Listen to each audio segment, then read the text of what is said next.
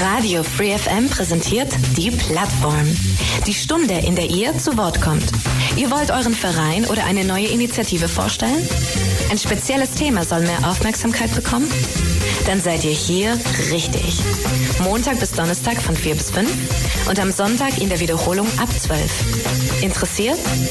Mails unter plattform at freefm.de oder Ulm 938 6284.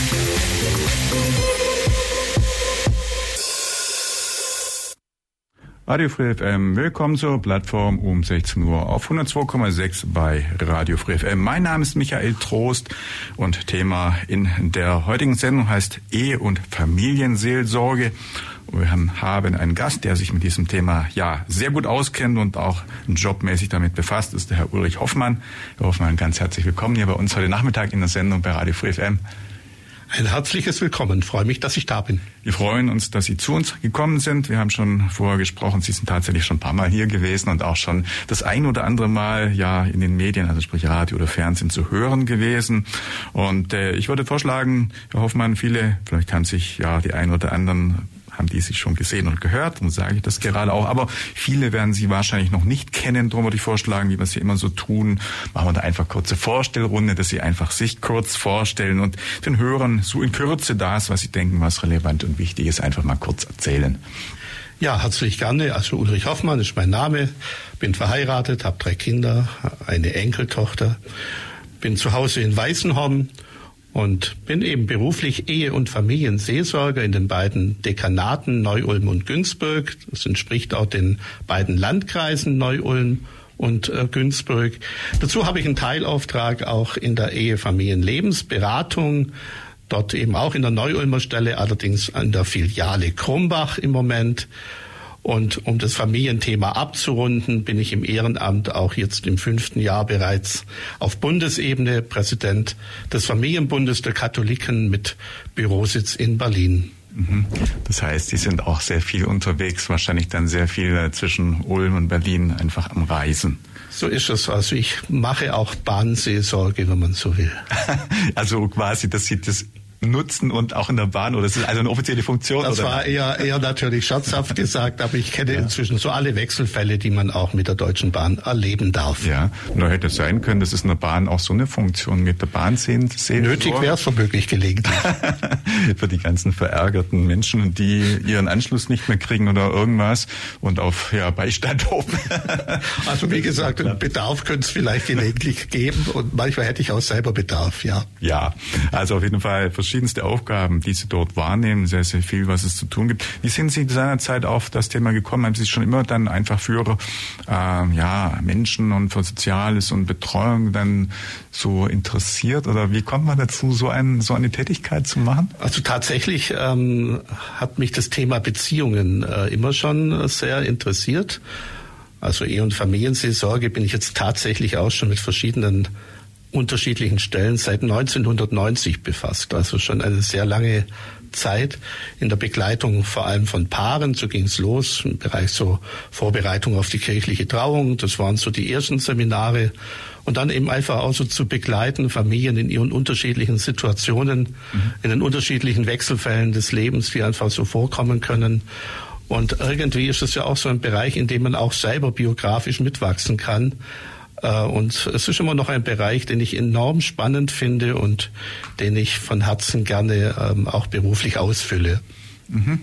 Ja, ich denke manchmal ist das nicht dann auch vielleicht äh, sehr anstrengend oder belastend, wenn man eigentlich den ganzen Tag beraten muss, weil man überall eigentlich dann mitbekommt, dass Leute in Sorgen und Nöten sind und dann vielleicht auch ähm, ja das Ende dann auch mitnimmt. Ich meine, es gibt ja so viele sagen auch schlimme Verhältnisse, Zustände, wo Menschen halt wirklich auch akute, akute Nöte haben, Existenzängste und Umständen.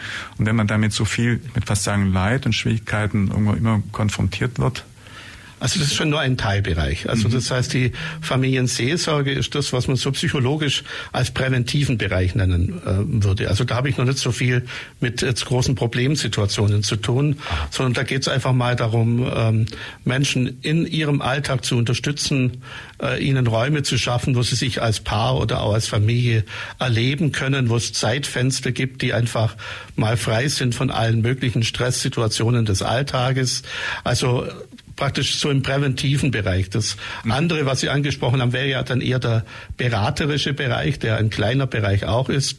Das ist natürlich äh, tatsächlich manchmal auch selber, nimmt man viele Themen auch mit.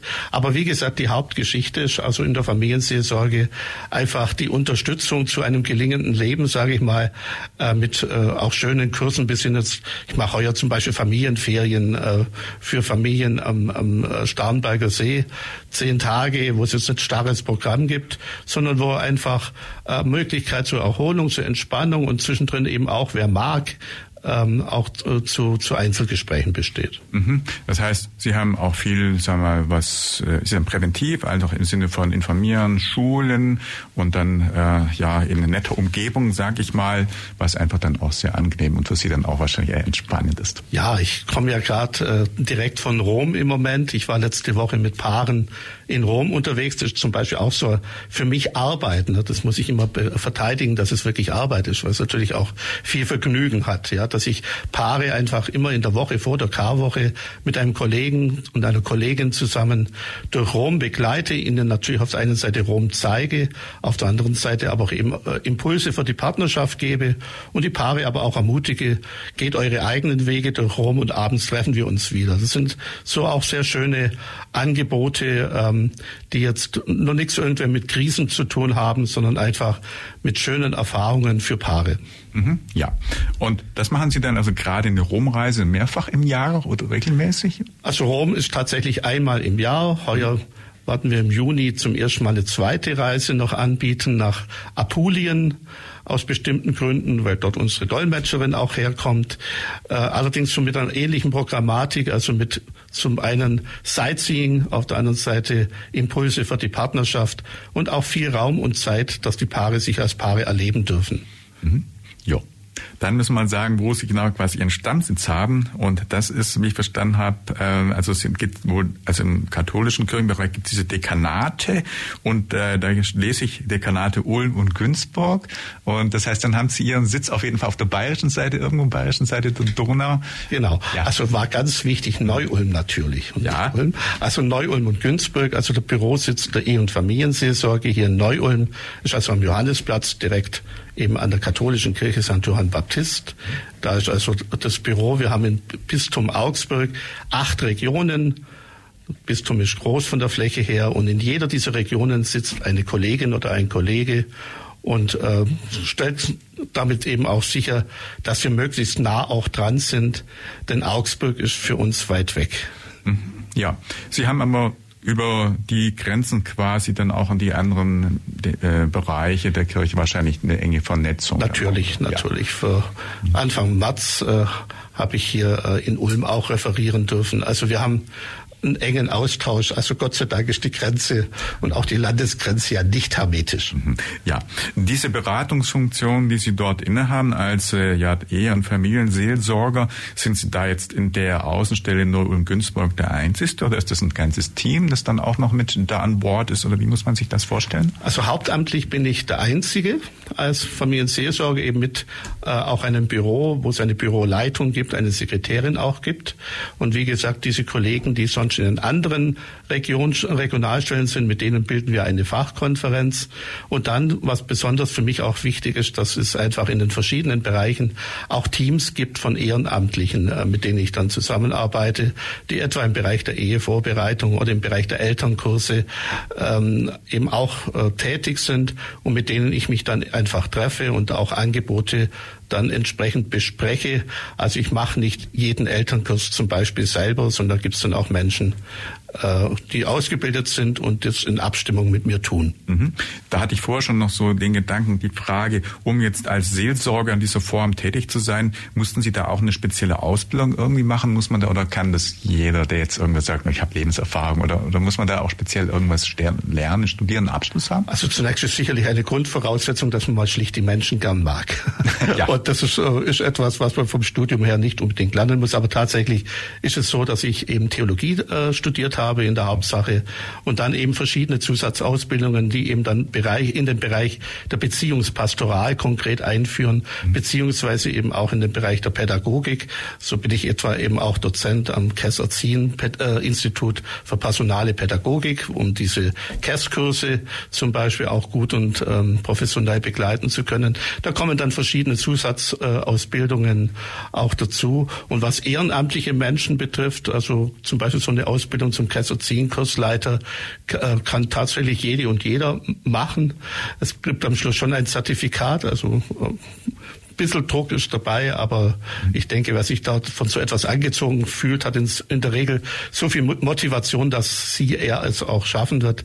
Also ähm, da für, für diese speziellen Dinge gibt es dann immer so Fortbildungsmodule. Mhm, ja, gibt es da so eine Funktion eines Familien- und Ehenberaters oder Ehe- und Familienseelsorgers schon immer oder ist das etwas relativ Neues oder gibt es schon, solange man denken kann in dem kirchlichen Umfeld? Also tatsächlich ist ähm, so diese Kategorialseelsorge Seelsorge, wie man das nennt. Also das Denken in verschiedenen Feldern, Zielgruppen, Familie, Jugendliche, Frauen, Männer und so weiter, ist natürlich ist nicht vom Himmel gefallen und ist tatsächlich so eine Struktur, die sich in, in den letzten Jahrzehnten ähm, ausgebildet hat, ähm, wo man eben gemerkt hat, es macht Sinn, äh, in diesen Bereichen auch spezielle Ausbildungen nochmal zu haben, um besti äh, ähm, bestimmte Anforderungen auch in der Begleitung besser erfüllen zu können.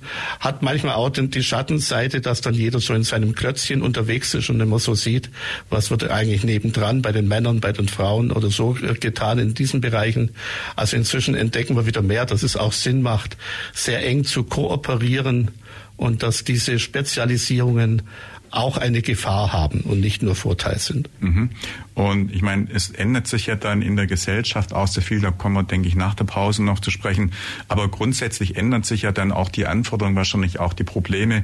Äh, insofern nehme ich an, dass Sie da auch das ein oder andere an Update-Schulung machen müssen, weil einfach, wie gesagt, ich vermute mal, die Gesellschaft von 1970 nicht ganz mit der von 2022 oder 2023 zu vergleichen ist, so dass der Seelsorger von damals und heute einfach auch unterschiedliche Befähigungen, Kenntnisse und äh, Methoden vielleicht dann einfach kennen muss. Auf jeden Fall. Also in, ja. in diesem Bereich ähm, muss man permanent und darf man auch permanent dazulernen. Mhm. Ich finde das einen großen Vorteil, dass es einfach auch so ist. Wenn jemand wirklich meint, ich mache jetzt eine Ausbildung und dann mache ich 30 Jahre diesen Job, das wird nicht gut gehen, sondern das ist tatsächlich immer wieder ein neues sich darauf einlassen, auf das, was heute einfach auch dran ist, ein Wahrnehmen der unterschiedlichen Situationen und übrigens auch kein Werten nach dem Motto, früher war alles besser oder jetzt ist alles besser, sondern die Dinge sind einfach anders und auf dieses Anderssein muss ich mich einstellen, mhm. ohne sie schon gleich in irgendeiner Weise bewerten zu müssen. Ja, ja. Und vor allem, ich meine, jede Generation hat ja auch so einen eigenen Umgangston, eigenen Stil, eigene,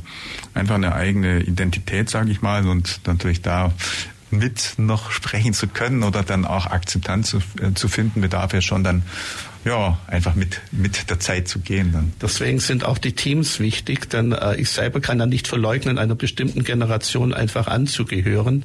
Und von daher ist es gut, dass gerade in der Begleitung etwa von jungen Paaren dann eben auch äh, Menschen äh, im Team sind, die dieser Generation auch angehören, weil das nochmal, nochmal auch ähm, viel nochmal auch erklärt. Ja, das heißt, die haben in dem Umfeld, wenn es dann an die Schulung geht, immer auch noch Leute mit dabei, die dann aus dem Ehrenamtsumfeld, wenn ich es richtig verstehe, ja. auch ja. noch dabei, die ja vielleicht die gleiche Sprache sprechen und auch vielleicht noch ja, ja, oder einfach nochmal auch äh, von einem anderen Blickwinkel mhm. äh, draufschauen. Wenn man so in der eigenen Blase immer unterwegs ist, dann ähm, äh, mein, verwechselt man die eigene Blase mit der kompletten Wirklichkeit. Und das äh, ja, ist kein erfolgreicher Weg. Mhm gerade auch insbesondere, wenn es um Kirche geht, sagen ja viele, oh, das ist alles konservativ und die verstehen die Welt heute nicht mehr. So ist wahrscheinlich dann auch in Bezug ähm, auf äh, Akzeptanz das eine oder andere schon mal schwierig dann sonst. Ja, natürlich. Also welche, ähm, also gerade von Kirche her ist natürlich so die Frage äh, tatsächlich, findet Kirche überhaupt die Sprache heute von jüngeren Menschen? Wobei natürlich Kirche man auch dann aufspaltet. Ne? Also ich werde oft in meiner Tätigkeit gar nicht mit Kirche identifiziert. Oder dann heißt es oft so, ja, die, die Kirche ist ja momentan ganz schön anstrengend oder was weiß ich. Äh, du bist zwar ganz nett, aber dein Laden ist ein bisschen strange. Ne? Das, also sind so die Dinge, die einfach, aber das ist so und ähm, ja, auch das gilt es äh, zu gestalten und kann man auch gestalten. Mhm. Wir haben schon gerade ein bisschen über die seelsorgerische Tätigkeit gesprochen in dem Bereich Außenstelle Neu-Ulm, Günzburg. Äh, zwei Fragen, die ich dann noch so äh, gleich mal habe, ist, gibt es denn auch so eine Stelle, Institution hier auf der Ulmer Seite? Und da angefügt gibt es dann eben auch die Möglichkeit äh, für Menschen aus der Ulmer Seite jetzt auf die Neu-Ulmer Seite zur Beratung zu kommen.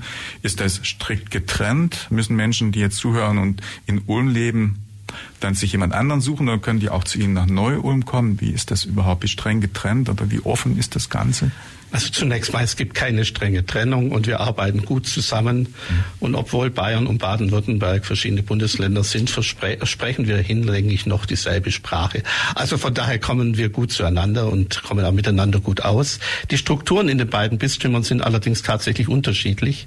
Also so die Struktur, wie wir sie in Augsburg haben, dass also Kollegen von mir praktisch in jeder Region des Bistums sitzen, das gibt es im Bistum Rottenburg Stuttgart so nicht, sondern da äh, ist der Bereich Ehe und Familie Familienpastoral praktisch zentral ähm, im Bistum organisiert, sprich sitzt in Rottenburg äh, oder in Stuttgart.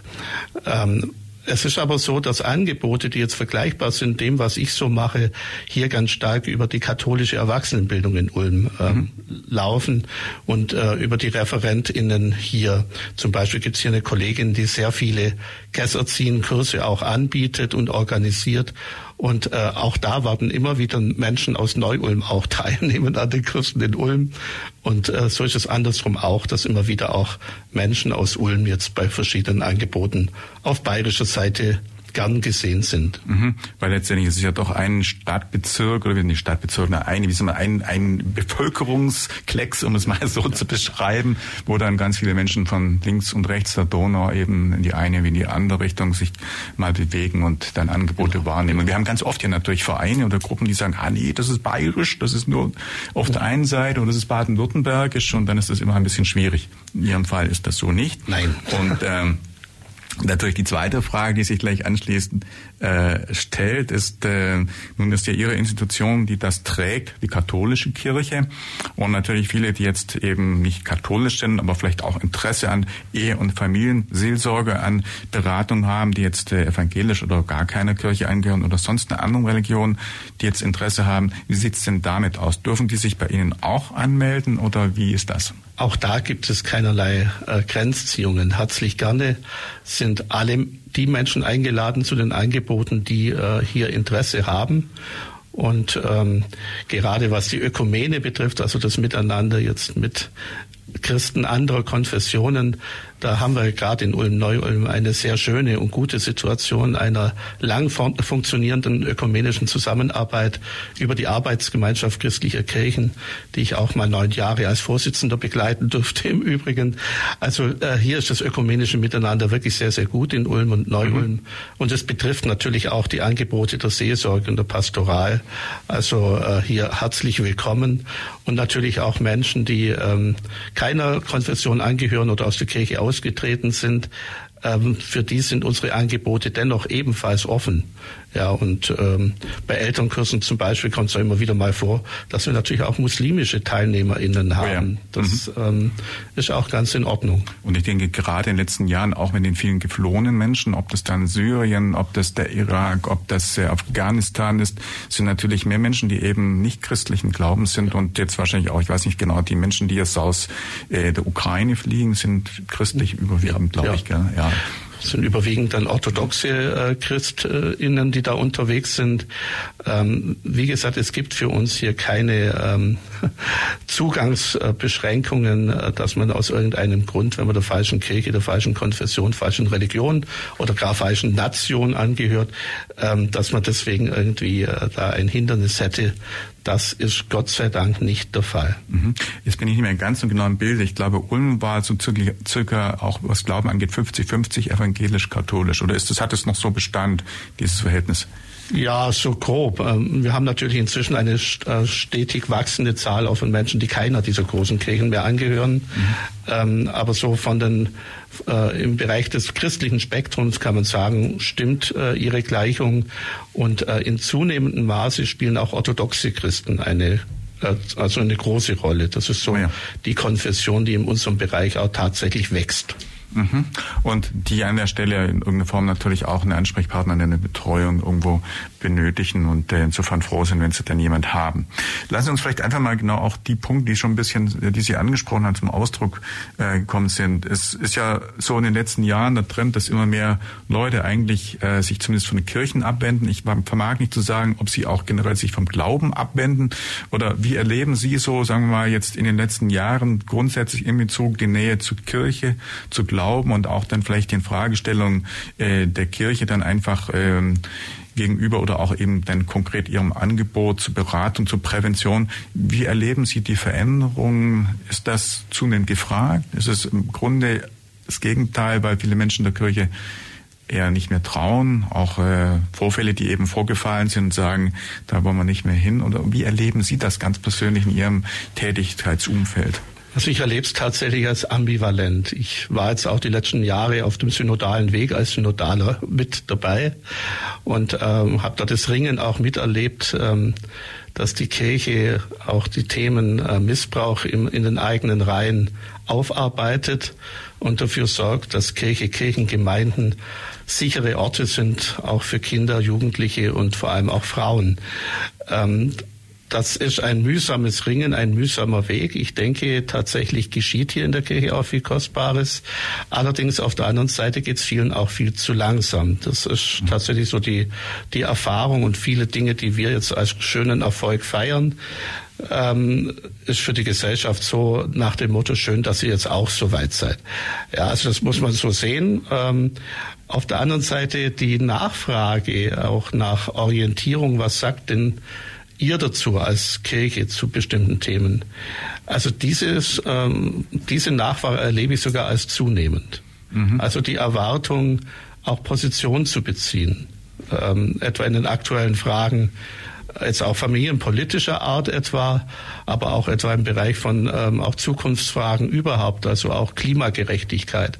Was sagt denn ihr da als Kirche dazu? Also diese Nachfrage ist da und auch äh, jetzt in, in Beratungsstellen äh, ist es so, dass ähm, die KollegInnen sich hier äh, wirklich über mangelnde Nachfrage überhaupt nicht beschweren können. Mhm. Ja. Und gleichzeitig aber jetzt gerade so in den familienpastoralen Angeboten, wo es also um äh, eher Erlebnischarakter geht, wo man Kirche erlebt, erleben kann, erlebe ich schon auch äh, viel Klagen über Situationen in Gemeinden, wo Menschen sagen, wir können dort nicht tun, was wir gerne tun wollen ähm, und äh, erleben immer noch Machtstrukturen, dass manchmal auch äh, Pfarrer, also Leitende in den Gemeinden, Engagement von Ehrenamtlichen manchmal eher behindern als fördern. Also solche Situationen gibt es natürlich auch. Und äh, für viele Jugendliche oder junge Menschen, äh, für die Kirche diese Struktur und diese Gemeinschaft eine äh, doch deutlich abnehmende Rolle spielt. Ja. Mhm. Die Fragen, glaube ich, die dahinter sind, die sind nach wie vor aktuell und da. Ob die Struktur darauf eine Antwort geben kann, das ist für viele gerade fraglich beziehungsweise wird von ihnen negativ beantwortet. Mhm. Ich meine, es gibt ja viele Themen. Sie haben das Thema Klima, Umwelt angesprochen, Natur. Äh, es gibt aber sicherlich auch die ganz große Frage, die viele Menschen natürlich beschäftigt, äh, im Umfeld Krieg, Ukraine-Krieg was passiert. Viele Menschen haben de facto eben Angst, dass es zu was Größerem noch kommen könnte. Spüren Sie das auch, dass dann diese Fragestellung auch an Sie herangetragen wird? Ja, das spüre ich durchaus. Wir hatten etwa jetzt ähm, habe ich mit einer Kollegin auch ähm, Online-Kurse angeboten, so mit Kindern über den Krieg sprechen, mhm. weil äh, auch von Eltern her die starke Anfrage auch kam, die gesagt haben, äh, ich werde mit diesen Fragen von den Kindern konfrontiert äh, selbstständig versuchen würde, die von den Nachrichten fernzuhalten. Es geht irgendwie nur begrenzt. Oder da kommt in der Kita plötzlich ein Kind dazu, das kein Deutsch spricht, sondern irgendwie aus der Ukraine kommt. Und schon sind die Fragen da. Wie rede ich denn mit Kindern über das Thema Krieg, Gewalt, Leid, Tod? Ähm, also diese Nachfrage ist da und wir haben da jetzt auch eben aus diesem Grunde heraus auch mit solchen Kursen jetzt geantwortet, um da ein bisschen zu unterstützen oder an der Seite zu stehen einfach. Mhm. Ähm, Sie arbeiten also, wenn Sie jetzt Ehe- und Familienseelsorge betreiben, also auch mit Kindern. Das heißt, Sie sprechen auch direkt mit Kindern auf jeden Fall. Genau, es sind zum Beispiel sind auch so, so Aktionen dabei wie Familientage in Gemeinden. Die machen wir dann mit Gemeinden zusammen. Und da sind natürlich die ganzen Familien da, mhm. von den Kindern bis hin eben manchmal auch zu den Senioren. Das ist dann sind zum Beispiel Familientage oder jetzt auch bei den Familienferien sind natürlich auch Kinder dabei, sonst wäre es keine Familienferien. Also Sie haben quasi, was jetzt Alter und Generation angeht, von den Jüngsten bis hin zu den Senioren, ja. mit allen irgendwo dann Kontakt und äh, ja, entsprechend dann auch ähm, ja einfach unterschiedliche Generationen, unterschiedliche Themen oder vielleicht auch zwischen den Generationen gibt es ja vielleicht auch manchmal Konflikte, dass die Eltern anders wollen als die Kinder, oder? Das könnte auch ein Thema sein. Habe ich gehört, dass es das geben soll, ja. ja. ja tatsächlich, ähm, solche ähm, Angebote machen wir immer wieder und äh, die muss man auch immer wieder anpassen auf ja. die unterschiedlichen Situationen. Im Moment zum Beispiel erlebe ich gerade, dass Kurse sehr angefragt sind, wo drei Generationen miteinander zum Thema Erziehung zusammen sind. Kinder, Eltern und Großeltern. Ja, also das finde ich auch eine spannende Geschichte. Ein Modell dazu kenne ich schon lange ähm, lag dann eine Weile in den, in den Schubladen. Jetzt kommt gerade plötzlich gehäuft diese Anfrage. Also auch Großeltern, die einfach ihre Kinder bei der Erziehung von ihren Kindern unterstützen. Wie geht das nun wieder gut miteinander, auch äh, in den unterschiedlichen Ideen, die vielleicht dann auch Generationen haben? Mhm. Generell gibt's denn jetzt, äh, sagen wir mal, in den letzten Jahren ja mehr Beratungs Probleme, Themen, die beratungsnotwendig sind. Also sprich, hat sich das, die Problemsituation irgendwie verändert, verschlimmert, verbessert oder kann man, also stöhnen Sie immer mehr, immer schwieriger oder verbessert sich auch was? Ich meine, Sie beraten jetzt schon längere Zeit auch. Du sagt, jawohl, es hilft auch und mhm. es kommen weniger und weniger Probleme auch. Oder wie, wie, erleben Sie das so? Wie bilanzieren Sie, wenn Sie jetzt mal zehn Jahre, 20 Jahre zurückschauen? Also ich denke, auf jeden Fall hat sich verändert. Das ist keine Frage. Was ich positiv erlebe, dass das Thema sich in bestimmten ähm, Fragen der Partnerschaft oder der Erziehung Unterstützung zu holen, dass diese Hemmschwelle deutlich, Gott sei Dank, gesunken ist. Also wenn ich so in der Anfangszeit oft auch gerade der Eheberatung etwa erlebt habe, dass Paare kamen, wo eigentlich schon äh, nicht mehr viel zu retten war, sage ich mal so etwas flapsig, ähm, haben wir heute doch auch Paare, die, jetzt nicht in der schwersten Krise sind, die aber einfach sagen, wir haben das Gefühl, es könnte uns besser gehen. Ja, können Sie uns dabei unterstützen? Also die, ja. Genau, und so ähnlich erlebe ich es durchaus auch im Bereich von, von Erziehung, äh, weil ich auch erlebe, dass Eltern heute vielfach einen sehr hohen Anspruch auch haben. Die wollen es gut und richtig machen und äh, suchen sich dafür dann auch entsprechenden Support. Mhm. Das heißt, ich verstehe Sie richtig, die Hemmschwelle ist gesunken. Das heißt, wenn man früher sich da vielleicht zweimal auf die Zähne gebissen hat, bevor man sich getraut hat, einen Rat einzuholen, ist man da heute, was das angeht, ja lockerer und äh, geht dann auch mal zur Beratung. Ja, und es schauen immer so, äh, also auch äh, Kurse, die in solche Richtung gehen, wo manchmal Paaren peinlich war, wenn sie dort vielleicht von einem anderen Paar erkannt worden sind. Mhm. Oder jetzt schon allein an der Beratungsstelle dann im Wartezimmer zu sein und jemand anderen vielleicht zu kennen oder so. Also diese Ängste und Sorgen, die nehmen doch deutlich ab. Und das finde ich positiv, eben, dass wirklich Unterstützung zu einem gelingenden Leben geleistet werden kann und nicht nur schon äh, absolute äh, Krisen. Ähm, Bewältigung, Notfallsituation oder so. Mhm. Das finde ich positiv und entlastend. Und die Themen haben sich natürlich auch verändert. Ich denke, in meiner Anfangszeit gab es oft Anfrage, Wünsche an mich, Vorträge zu halten. Wie ähm, steuern wir oder wie beeinflussen wir den Fernsehkonsum unserer Kinder? Oh ja. Der Fernsehkonsum der Kinder ist überhaupt gar kein Thema mehr heute. Heute geht's mhm. um, die, so, äh, die, um die sozialen Medien, geht's um TikTok, geht's äh, um Insta. Wie, wie, wie gehen wir da um oder was müssen wir vielleicht beachten, um unsere Kinder hier zu schützen. Und es kommt natürlich dazu, dass die Kinder in der Regel viel besser Bescheid wissen über diese Medien, die sie dann nutzen, als deren Eltern, die dann oft eben nur relativ diffuse Ängste haben, ohne genau zu wissen, was die Kinder da eigentlich in den sozialen Medien so äh, treiben. Also die Themen ändern sich einfach und äh, es ist gut, hier einfach ähm, das Eltern sich da früh Unterstützung auch holen, auch in einem entspannten Kontext. Und das genieße ich durchaus und finde das besser wie früher. Von, Sie haben schon gerade gesprochen, über die Jahre und Jahrzehnte hat sich viel verändert, auch was die Anforderungen angeht, über die man sprechen muss. Und wir haben gerade ein Beispiel, was mir auch sehr irgendwo ein, sehr einleuchtet gesprochen. Vor 30 Jahren war das Thema, Kinder gucken zu viel, sitzen vor der Glotze, gucken zu viel fern. Heute ist es, die legen das Handy nimmer aus, das Smartphone nimmer, die lassen das äh, Tag und Nacht quasi an, gucken nur noch dort rein, können sich nicht mehr konzentrieren, also ganz andere Themen. Auf der anderen Seite haben Sie auch schon gesagt, die Eltern wissen nicht mehr, wie die ganze Elektronik funktioniert, sind wiederum von den Kindern ein bisschen abhängig. Nach dem Motto, zeig mir mal, wie man E-Mail abruft und so weiter. oder wie man die Mikro in der Quelle nicht, aber den Fernseher entsprechend auf Video umswitcht oder irgend solche Dinge. Also technisch auf jeden Fall sind die Kinder heute topfit. Aber natürlich ist es ein Problem, dass sie eben auch abgelehnt werden. Jetzt vermute ich mal, dass da sehr viel natürlich Streit dann auch entsteht und da sehr viele Dissonanz und entsprechend dann auch sich ihr Programm eben danach richten muss, was so ja, eben gerade die Gesellschaft bewegt, wo die Probleme sich ergeben, wo vielleicht Streitpunkte entstehen können? Ja, tatsächlich, das ist der Bereich der Medienkompetenz, den Sie ansprechen. Ja. Äh, und auch so ähm, das Verständnis auch ähm, wachsen zu lassen, denn ähm, heutige Jugendliche Kinder wachsen selbstverständlich mit den Dingen auf, äh, sind da so wie Eingeborene in diesem Land dieser digitalen Technik. Und ähm, für die Eltern, die sind oft zugewandert in dieses Reich.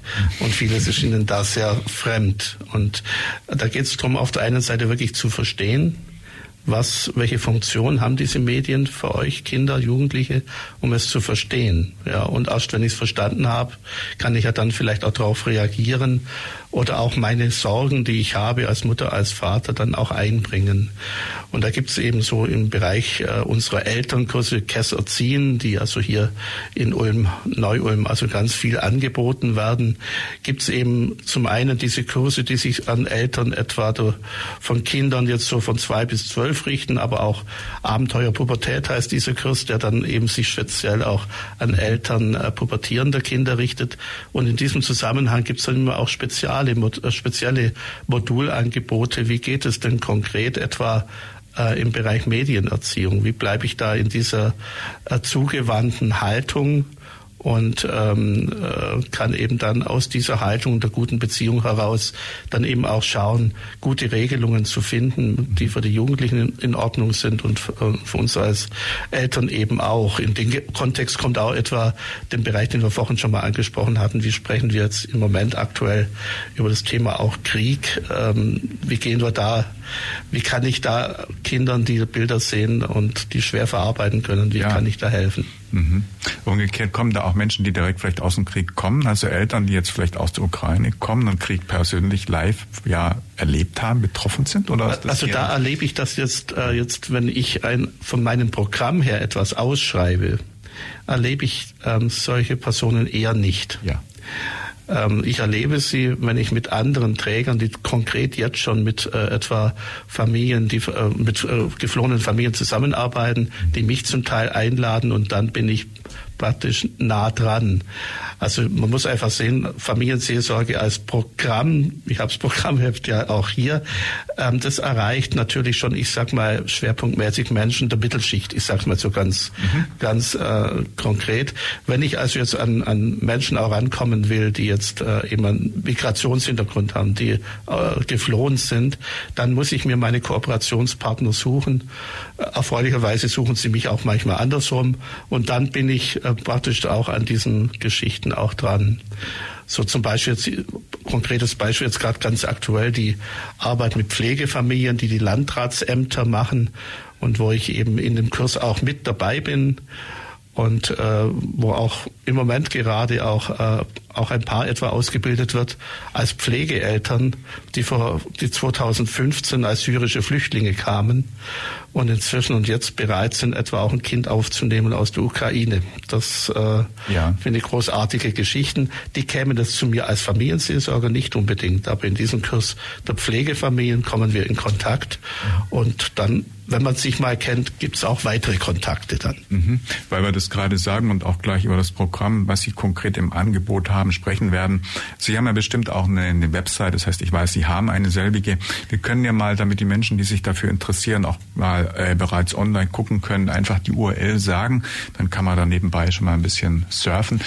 Das ist einfach die Seite www.beziehung-leben.de.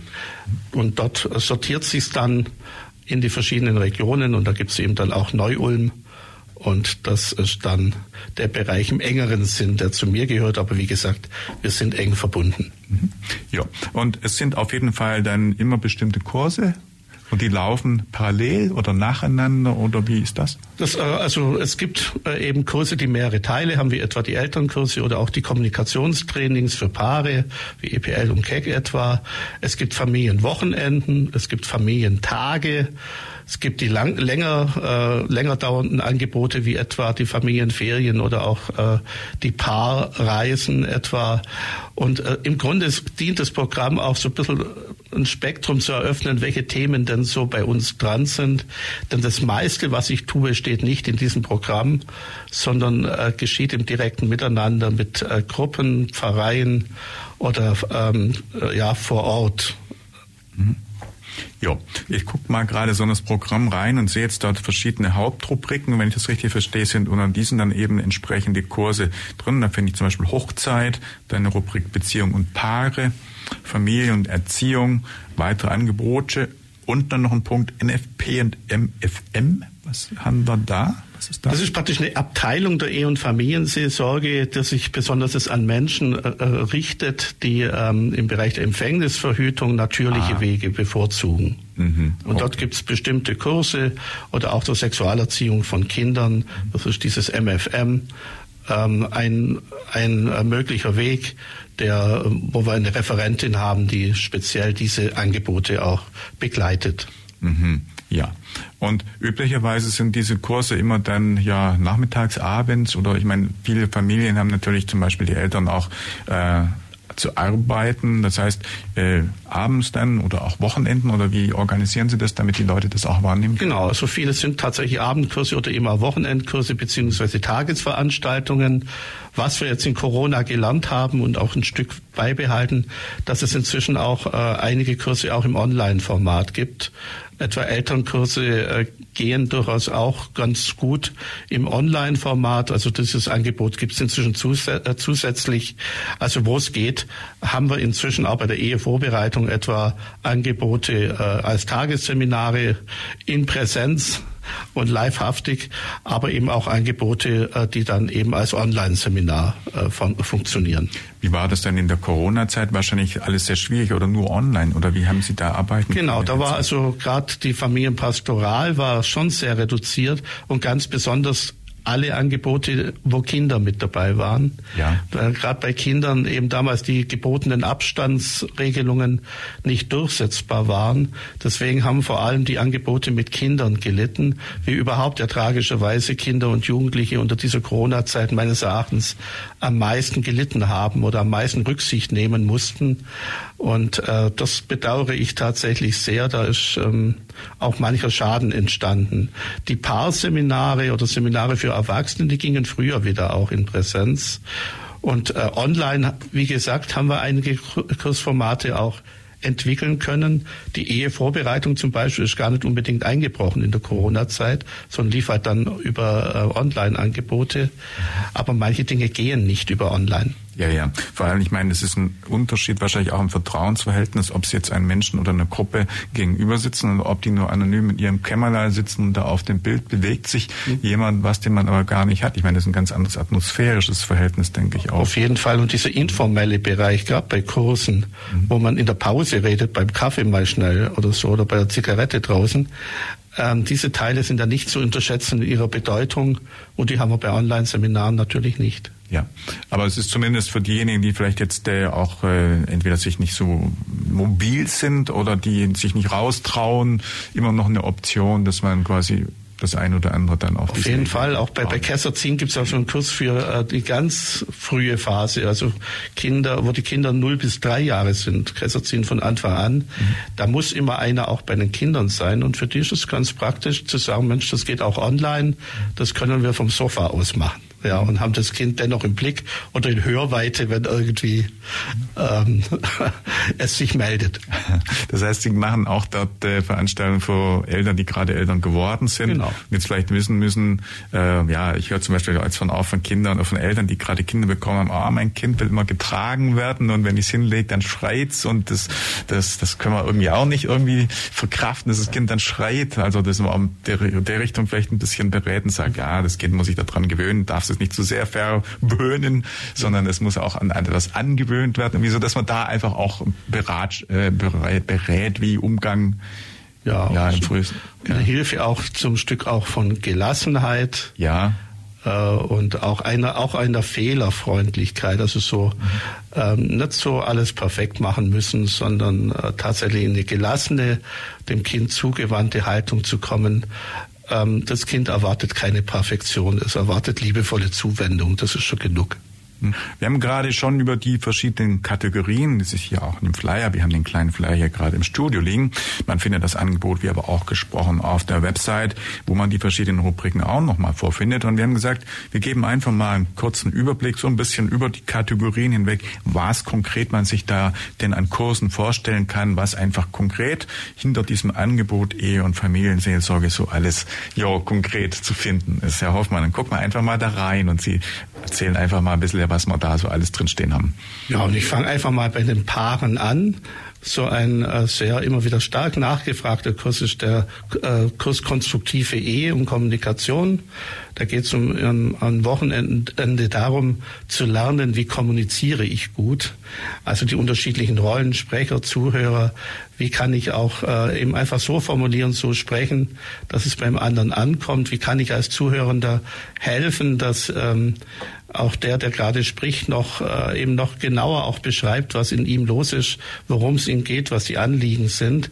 Also diese Kommunikationstrainings für Paare, wie jetzt eben Keck dieses Wochenende oder EPL, sind äh, immer wieder eine große Stütze auch für Paare, um ein Instrument an der Hand zu haben, dann Themen, die sich in jeder Partnerschaft früher oder später vielleicht einmal als Schwierigkeit zeigen, um die in einer guten und konstruktiven Weise bearbeiten zu können. Das ist jetzt vielleicht so mal bei Paaren, mhm. bei Familien. Ähm, sehe ich jetzt etwa zum einen auf die Familienferien, die wir anbieten, äh, zehn Tage am Starnberger See Ende August äh, in einem wunderbaren Tagungshaus, das uns rundum versorgt, mit eigenem Strand am Starnberger See und die Berge sind auch nicht weit. Schön Wetter inklusive.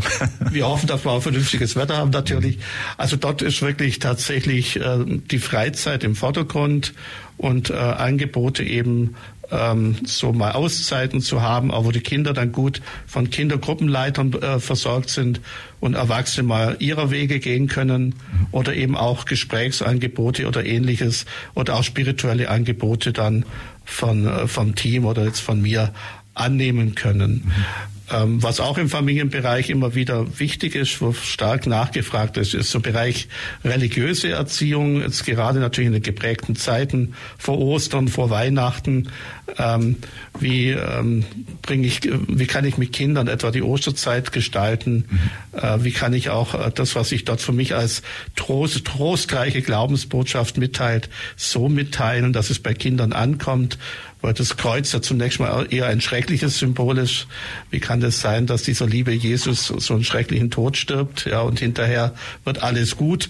Also wie vermittle ich das gut? Ähm, also so Fragen der religiösen Erziehung oder wie kann der Glaube Lebenshilfe sein, auch für uns als Familie oder als Paar? Das sind so Kurse, die da immer wieder da sind. Und tatsächlich mir ist es jetzt beim Durchblättern selber auch nochmal aufgefallen, dass es stärker jetzt auch reinkommt, das Intergenerationelle mit drei Generationen.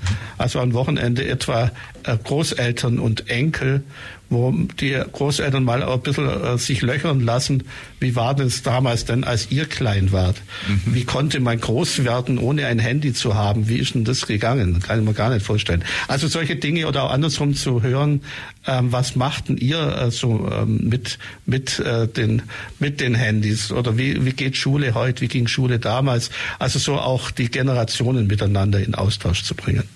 Generationenbegegnung sozusagen. Genau, mhm. genau. Das also kommt stärker. Ähm, Und ähm, ja, da ist manchmal die Auszeit eines Wochenendes hilfreich, wo ich rundum versorgt bin, äh, was im Alltag sich offensichtlich manchmal nicht so leicht integrieren lässt, diese Zeit sich zu nehmen, ähm, da äh, schöne Zeit miteinander zu verbringen. Mhm. Ja, also gerade das, was Sie mit den Generationen sagen, ich glaube, das ist natürlich ein Thema, was sehr wichtig ist, weil die einen die anderen wahrscheinlich ja gar nicht mehr verstehen und man sich auch im normalen Alltag gar nicht da oder so gar nicht darüber austauscht. Und äh, ja, da hat sich natürlich viel, viel über die Jahrzehnte gerade zwischen zwei Generationen verändert. Ja ja, noch mit in, in, in Zeiten 1900 irgendwann, ja, mit, mit angefangen mit Schuluniform, Schulgeld und mit strengen Eltern und es wird aufgegessen, was auf den Tisch kommt und so weiter. Meist noch sehr strenge Erziehungsmethoden, Sichten. Auch das, ja. ja. Und äh, ich denke, ich habe es jetzt bei Ihnen im Studio gesehen, die vielen auch alten, schönen Radiogeräte, die Sie haben. Ne? Mhm. Also äh, so wie sich da vieles verändert hat, so hat sich im Bereich des Familienlebens eben auch sehr, sehr viel verändert. Mhm. Und äh, mir ist immer wichtig, nicht schon zu bewerten, das sei besser oder schlechter, sondern einfach zu hören und zu schauen, was ist eben anders, was verbindet auch und was können wir wechselseitig da auch voneinander lernen. Ja, und das ist so die, die Haltung, die wir gerne befördern möchten und die ich mir persönlich auch von unserer Kirche natürlich auch wünsche, dass in der Weise eben auch die Gesellschaft begleitet und die Menschen begleitet äh, und nicht so schnell wertet, sondern hört mhm. und wahrnimmt. Ja. Schön. Und nicht mit Verboten und Geboten zu streng irgendwo genau. agiert. Ja, genau. genau. Ja weiterer Punkt irgendwie, über den wir sprechen sollten? Also vielleicht, was mir persönlich gerade ein großes Anliegen ist, ähm, ich selber bin auch im Netzwerk mit dabei äh, von Katholisch und Queer, oh ja. dass mhm. wir ähm, eben auch ähm, äh, in einem Netzwerk mit queeren Christen verbunden sind und mit ihnen zusammen äh, auch Seelsorge gestalten. Da bin ich auch froh, dass der synodale Weg hier positive Signale auch geschickt hat. Es ist wichtig, denn diese Menschen haben über Jahrzehnte hinweg schlimme Verletzungen auch ähm, erlitten und Verurteilungen. Und das darf nie wieder sein. Und ähm, auch da geht es für mich persönlich einfach auch viel zu lernen und ähm, mit diesen Menschen unterwegs und auf dem Weg zu sein. Ich erlebe das für mich als sehr, sehr bereichernd. Da haben wir jetzt etwa im April noch Oasentage in einer schönen Unterallgäuer Mühle mit dem Namen Katzbrui, wo also, wo ähm, also ähm, äh, hier queere Christen zusammenkommen und eben zwei Tage sich inhaltlich auch miteinander beschäftigen mit Themen auch von Glaube und Spiritualität. Mhm. Ähm, das finde ich sehr, sehr kostbar. Oder im Mai dann auch ein Nachmittag für Angehörige von queeren ähm, Christinnen und Christen. Auch das ist wichtig, weil ja manchmal Angehörige sich auch sehr schwer tun, ähm, wenn ein Angehöriger sich entweder als gleichgeschlechtlich liebend oder sich im falschen Geschlecht wiederfindend fühlt, ist auch für, für Familien oftmals äh, schwer, damit gut umzugehen. Und also das ist mir ein großes Anliegen, hier auch ähm, äh, gute Wege in die Zukunft zu finden und Diskriminierung wirklich endgültig der Vergangenheit angehören zu lassen. Ja, und dann haben Sie vorgesagt, dass Sie äh, in Bezug auf Beratung auch Angebote oder ein Part war dabei, wenn es darum geht, erstmal Familie zu begründen oder wahrscheinlich auch vielleicht sogar, wenn es darum geht, überhaupt das zusammenzufinden, Paar, das heißt nach dem Motto, Mann sucht Frau oder wie auch immer, tut sich vielleicht schwer oder weiß nicht, ob der der Richtige oder die die Richtige, da sind Sie an der Stelle auch Berater. Genau, das sind dann ja. so die Seminare, so in, mhm. könnte technisch sagen, entfernteren Ehevorbereitung Oft ist das dann zusammen auch mit Jugendpastoral, äh, dann auch zu schauen, eben wie, wie gelingt Partnerschaft, wie kann ich Partnerschaft aufbauen, kann ich mir in diesen Zeiten überhaupt Partnerschaft trauen, wenn ich noch gar nicht weiß, der eine studiert in Magdeburg, eine andere äh, in, in Ulm, ja. äh, wie, wie wollen wir da Partnerschaft gestalten und da eben zu gucken, wie, welche Wege kann es geben und einfach begleiten. Mhm. Dieses Programmheftchen, was Sie haben, da steht jetzt 2022, 2023. Das heißt, ich vermute, es gilt immer für ein Jahr. Und dann nach einem Jahr gibt's wieder Neues. Das heißt, Sie haben jedes Jahr äh, ein Programm, das definiert ist, ein Jahr lang quasi voraus. Äh, das orientiert sich so am, am Schuljahr. Ne? Deswegen ah, okay. 22, 23, man kann das sagen, also nach den Sommerferien beginnt praktisch das nächste Programm 23, 24 dann. Mhm.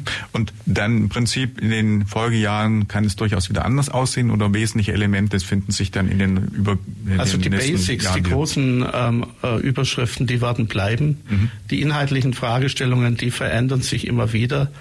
Ähm, eben, weil wir eben auch schauen, nah dranbleiben sollen, was sind einfach auch Themen. Ähm, die wollen wir nicht nur definieren, sondern eben auch wahrnehmen aus dem, was wir in der Gesellschaft mitbekommen. Mhm. Wir sagen es nur für alle, die sich interessieren, auf der Webseite einfach gucken oder bei Ihnen vorbeikommen oder, oder anrufen. Was ist Ihnen da am liebsten? Also die Webseite ist gut. Natürlich, äh, man kann mir auch Mails schreiben. Das funktioniert genauso wie, also das wäre dann einfach ulrich.hoffmann mhm. at beziehung-leben.de und die Homepage ist einfach ohne ulrich.hoffmann. Punktlandung. Wir müssen tatsächlich, tatsächlich schon wieder raus. Herr Hoffmann, wir sind am Ende der Sendung. Das war dann die Plattform für heute Nachmittag. Mein Name ist Michael Trost. Wir sagen ganz herzlichen Dank, dass Sie da waren. Sagen Tschüss. Ich sage auch Dankeschön. Bis bald. Das war die FreeFM-Plattform auf der 102,6. Vergangene Sendungen gibt's zum Nachhören auf freefm.de slash Programm slash Plattform.